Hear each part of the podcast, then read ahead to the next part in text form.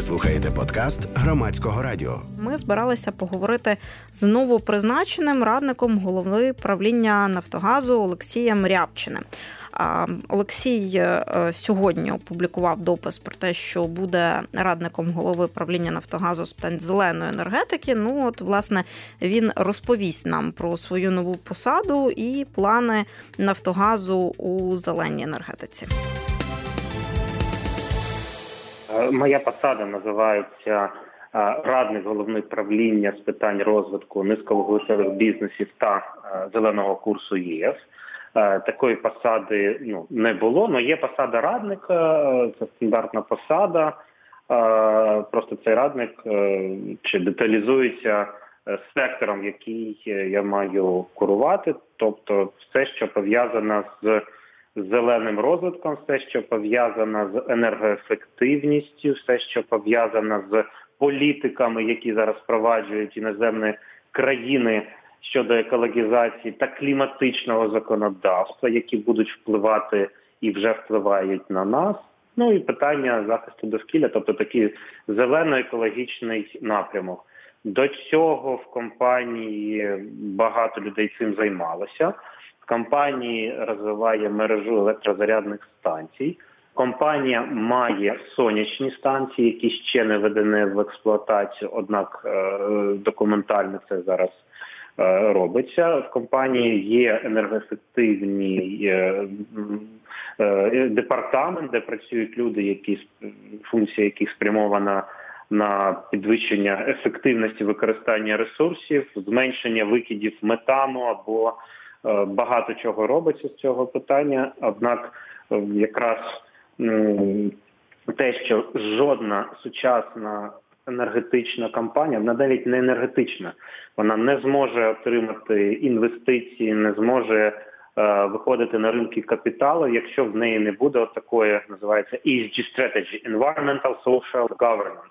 Якщо ти не показуєш, яким чином ти покращуєш е, е, взаємовідносини захисті довкілля, яким чином ви е, трансформуєтесь не реагуєте на сучасні виклики, ну це значні ризики для такої великої компанії державної, як Нафтогаз, яка, окрім основного бізнесу, а це видобуток е, вуглеводнів та е, постачання його кінцевим споживачам, має третій е, сектор це розвиток низьковолицевих бізнесів. Це було затвердження правлінням.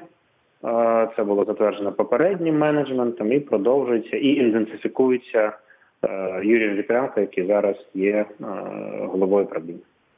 А розкажіть більше про зелену стратегію. Я так розумію, що вам треба буде писати цей документ, чи це є документ, чи я правильно розумію, що там буде. Ви знаєте, я тільки от буквально перші дні на посаді зараз знайомлюсь в компанії все дуже серйозно.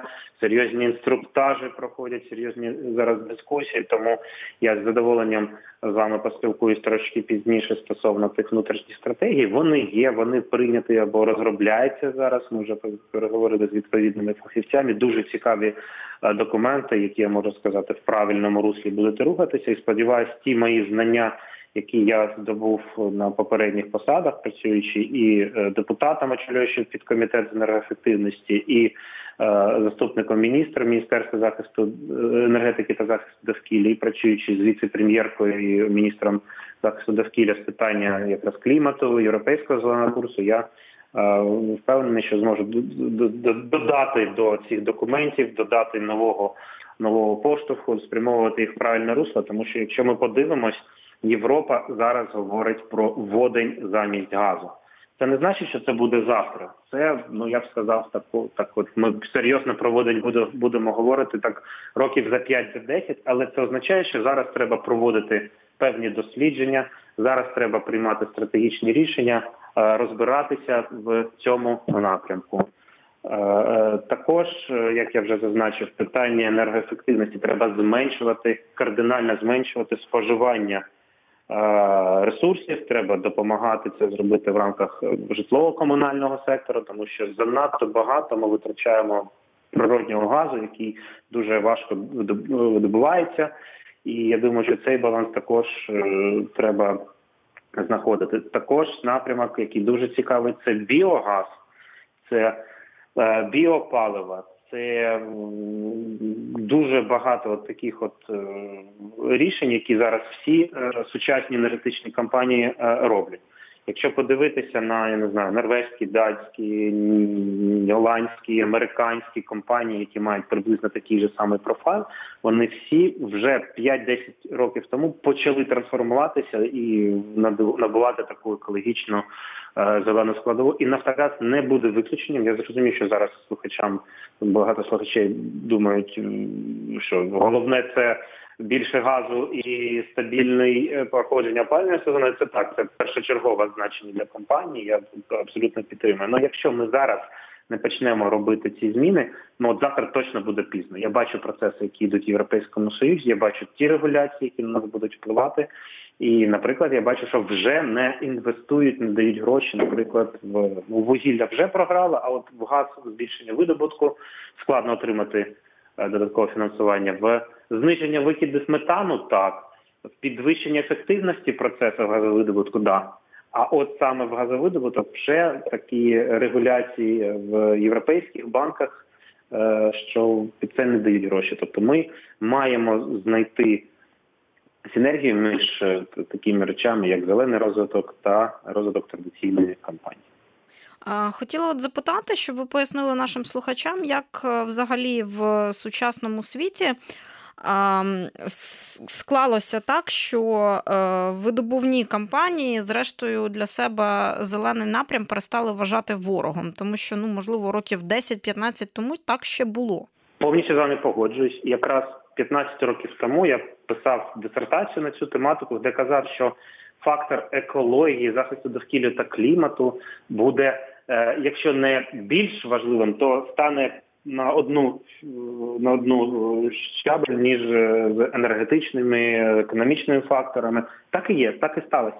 Ми зараз бачимо, що у зв'язку зі зміною клімату е, багато урядів країн, багато бізнесів почали масово інвестувати в зелені технології. Подивіться, будь ласка, ну от озирніться в Україні в містах.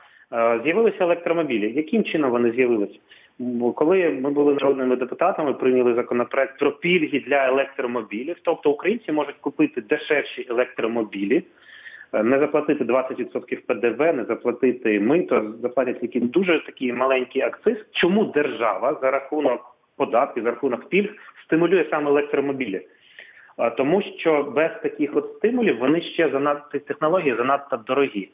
А якраз перехід з умовно кажучи, з євроблях на електромобілі і комерціалізація тих технологій, щоб вони були більш прибутковими, більш збільшувати збільшувати свій е, свій е, е, свою відстань пересування. Це якраз дуже така складна і амбітна мета. Так само зараз всі говорять про водень, який екологічно. Чисте топливо, яке називається кліматично нейтральне, для того, щоб його перейти, треба дуже багато інвестицій. І от Е, вчора буквально з'явилася новина, що в Швеції перший металургійний завод е, виготовив зелену сталь без жодного е, без жодного застосування газу чи вугілля, чи будь-якого викладного палива, виключно на водні. Так, ціна цього металу дуже висока, поки що. Це преміальний метал. Однак все якраз зараз іде і інвестуються шалені кошти. Якщо ми, як країна, упустимо цей тренд і ну не побудуємо певні певні заводи по виробництву зеленого водню і не буде не почнемо міксувати наш природній газ з воднім, там в обсягах, не знаю, 5, 10, 15, 20 відсотків, це треба техніку безпеки подивитись. Ми програємо і вже готові нам німецькі партнери, які поставили собі за мету до 2050 року, як і вся Європа, до речі, відмовитись взагалі від споживання газу нафти та вугілля. От просто уявіть собі, масштаб перетворень, що за 30 років. Анастасія, з вами ми точно це ще подивимося, яким чином це станеться. За 30 років Європа не буде використовувати майже газ, вугілля та нафту. Це дуже амбітні плани про побудові взагалі економіки. Україна поставила себе за мету 2060 рік. Такі перетворення. Тобто за 40 років уявіть собі, не буде цих котелень на газу, не буде цих мереж. Тобто, на ми стаємо на на, на Е, на дуже великих трансформаційних речах, які треба починати зараз. Ну дуже шкода, що ми зараз говоримо про великі втрати в мережах, про е, про великі е, ціну на енергоресурси, і не це в нас дуже сильно відволікає від такої зеленої трансформації. А часто аудиторія сприймає якісь такі зелені перетворення е, і е, там мету і плани відмовитись від е, викопних е, енергетичних засобів до 2050 року, ну як якусь таку дуже далеку е, мету, і якщо навіть станеться, то ми цього не застанемо. Ви зауважили, що ми з вами до цього часу маємо теоретично дожити. Я, до речі, днями пройшла на сайті Міністерства охорони здоров'я тести, визначила, які мої шанси взагалі дожити до своїх планів на, на життя. Е, виявила, що мої шанси хороші. Е, але от е, я хотіла запитати, як можливо, чи помічали ви навіть всередині державної машини якесь певне таке інерційне ставлення до зеленої енергетики, і можливо, як з цим боротися? Раз ми заговорили про здоров'я, і це дуже правильний аспект. Ну, по-перше, Якщо ми перейдемо поступово на зелену енергетику і будемо зменшувати, наприклад, ми відмовимося від вугілля, а це буде за 10-15 років. Ну, варіантів інших немає. Просто навіть за 10 років на зелений тариф перестане діяти, і ціна цієї електроенергії буде такі, ну копійка вона буде собі вартість. Тобто просто вугільні електростанції по всьому світу закриваються, тому що вони не отримують конкурентність. А от аспект здоров'я ну для для людей це ж краще. Ну не буде ці сірки, не буде ці е, там е, нокси, сокси, як кажуть, да, нітрати азоту, е, азотні е, різні речі, пиль, мелкодисперсна. Тобто люди від цього будуть краще жити, і ваші шанси ще повищаться. Як ви пройдете це тест за 5 років, ви подивитесь, чи зміниться структура генерації. У нас вугільні станції зараз, які на вугіллі, вони переходять, будуть переходити, змушені будуть переходити із за екологічних цих регуляцій світових на газ який є з одного боку більш дорогим, однак більш е, е, більш е, кліматично, екологічно корисним паливом. Тому оці всі процеси треба аналізовувати. Подивіться ще раз, скільки в нас там мікромобільність розвивається, як люди на скутерах їздять, скільки в нас електромобілів. Зараз нас я сподіваюся, приймуть закон Верховна Рада про ринок сміття, і в нас запрацюють повноцінно ці сміттєпереробні заводи, як в Європі, коли ти приїжджаєш в центр Відні і дивишся цей красень завод, і він не смердить, як на превеликий жаль, в нас в Києві чи в Стокгольмі, і обогріваються цілі квартали не природнім газом.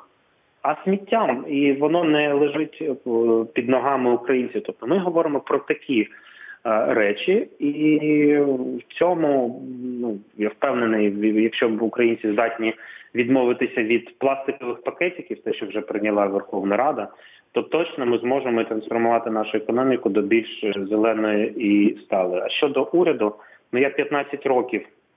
Займаюся цією проблематикою як е, науковець і в бізнесі працював і народним депутатом, і заступником міністра. Я можу сказати, що я вперше за 15 років бачу таку зацікавленість саме бізнесу. Просто подивіться, зайдіть на сайт або напишіть ДТЕК кліматично нейтральний 2040 рік. Вони вирішили, що вони не будуть як бізнес використовувати викопне паливо. Мітінвест сказав, до 2050-го вони здатні. Інтерпайп Е, взагалі кажуть, нас зелена металургія, ми розвивалися 10 років тому, вклали багато коштів. і Зараз вони отримують конкурентні переваги саме по екології на європейському ринку.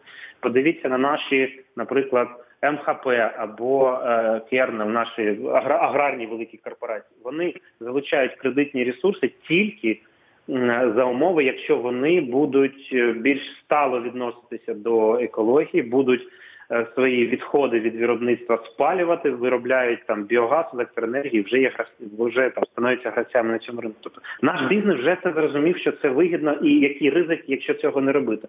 І державна компанія також має відповідати найкращим стандартам. І наступне, ви от точно ми з вами ще поговоримо. Наші міста, наші мери, наші регіони.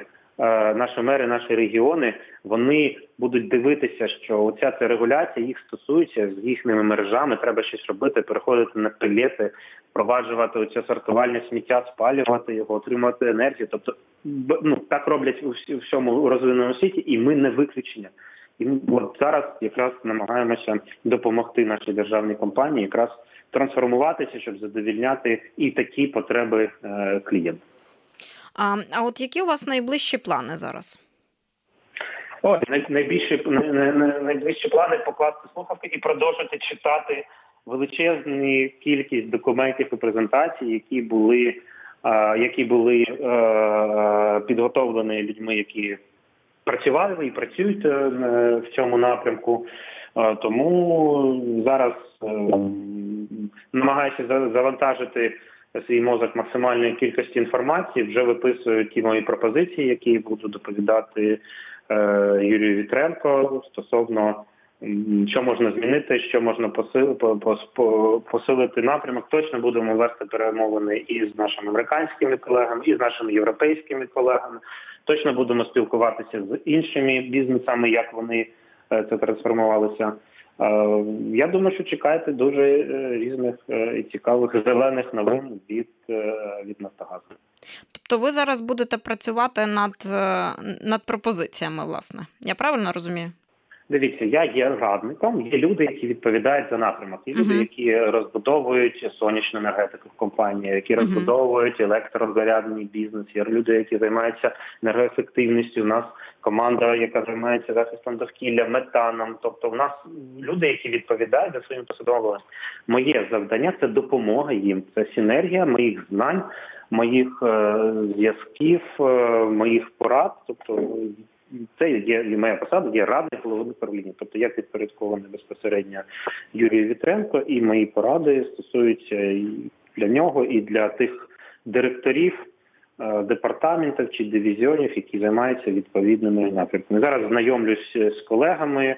Е, багато кого знаю ще з попередньої діяльності. Позитивно була сприйнята новина в компанії, що я долучився до цього. Дуже сумує Е, віце-прем'єрка Оля Стефанішина. Я хочу підтримати її. Ми подякувати за ту роботу, яка була зроблена разом. Це фантастично. Ми рік попрацювали над питанням Грінділа, над розбудовою різних механізмів взаємодії з Європейським Союзом, е, з паном Романом Абрамовським, який є міністром захисту довкілля. Ми працюємо, е, працювали над питанням НВВ 2 тобто кліматичної мету, тобто Україна до 2030 року поставив себе за мету, розглядає уряд зараз скорочення викидів СО2 до 65% від рівня 90-го року. Е, це означає, що за 10 років нам, як державі, бізнесу, тобто сукупно, треба витратити десь приблизно 100 мільярдів євро для того, щоб трансформуватися. І частина цих процесів будуть в енергетиці, житлово-комунальному секторі. От, от все це маємо і е, і виконувати. Будемо е, буду розбудовувати співпрацю з аналітичними центрами, з якими і раніше співпрацювали, тобто підсилю команду е, і готовий спілкуватися завжди з журналістами, розказувати, які в національній компанії відбуваються процеси. І також як у минулому політик прекрасно розумію ставлення людей до Нафтогазу і хочеться це змінити. Чисто теоретично для розвитку якихось певних зелених проєктів ідей е, Нафтогазу треба буде залучати, мабуть, кошти міжнародних партнерів або там кредитні кошти. Е, наскільки це реально? Це абсолютно реально. Е, можу сказати, що без власного фінансування також важко що залучити. Тобто зазвичай це там 10 на 90, 20 на 80, 70 на 30 різних різні є проекти. Наприклад, ми вже прийняли участь в нарадах, де обговорювалися інвестиції міжнародних компаній в зменшення викидів метану. Це дуже агресивний такий газ, наскільки відомо, і він дуже впливає якраз на кліматичний на кліматичний фактор. І європейські колеги вони збільшили фінансування саме на екологічні кліматичні програми і готові витрачати великі кошти для того, щоб допомогти Україні, українським компаніям підвищити свою ефективність. А той метан, який е, зараз зайво викидається, або там газ, який спалюється при газовидобутку, він може бути спрямований на, на інші потреби і приносити користь. От про такі ефективні проекти ми ведемо перемовини, і під це фінансують міжнародні організації дуже добре. Також я очікую, що Міністерство енергетики нарешті займеться е, аукціонами на відновлювані джерела енергії. Закон був відповідний прийнятий ще нами в попередньому парламенті. За цим законом цього року Міністерство енергетики має провести е, так звані тестові аукціони.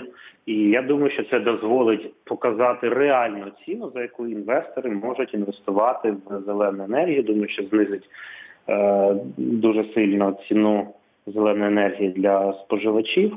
І думаю, що міністерство цього року, сподіваюся, наприкінці або на початку наступного зможе це зробити, що відновить довіру іностранних компаній, і фінансових інституцій в, в цей зелений сектор.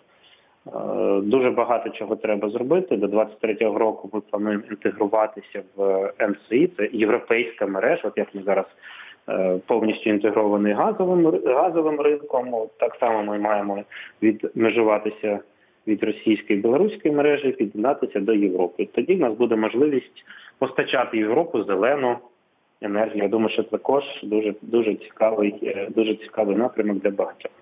Пане Олексію, на сам кінець, можливо, щось не запитала, а ви б вже хотіли про це сказати. Ой, ви знаєте, ви я дуже дякую вам. Е, я дуже радий, що саме ви є першою е, репортеркою і громадські ради були перші, які зателефонували, запропонували таке таке інтерв'ю. Давайте просто з вами домовимося, що ми за місяць ще детально поговоримо про от всі ці корпоративні стратегії, про плани зеленої трансформації Нафтогазу, яким чином ми будемо знижувати нерозпоживання, збільшувати газовидобуток е, і переходити, форматуватися і показувати трансформацію національної компанії. Це вкрай складне завдання, це вкрай амбіційне завдання. Я прекрасно розумію, куди куди я йду, і дуже величезний виклик, тим паче, що компанія зараз сама трансформується. Вона сьогодні була нарада, скажімо, такого з радянського принципу керування компанії. Компанія намагається стати такою знаєте, більш корпоратизованою, внутрішні процедури зробити, щоб відповідати найкращим е, найкращим європейським стандартам. Знаєте, е, е, Можна сказати, що є таке китайське прислів'я, да, нікому не бажаю бажаю тобі жити в час перемін. От я бачу, що я прийшов в Нафтогаз час перемін, але мені не привикати. Ми прийшли в міністерство, яке об'єднувалося, там також були проблематичні моменти. І я ставав депутатом Верховної Ради під час е, Майдану і російської агресії е, в Криму і в Донбасі. І Якби якщо ми зараз цього не зробимо, то завтра вже буде пізно. Від цього постраждає Україна і українці. Тому треба трансформуватися. Олексій Рябчин, новопризначений радник голови правління Нафтогазу з питань зеленої енергетики, був у ефірі громадської хвилі. Ви слухали подкаст громадського радіо.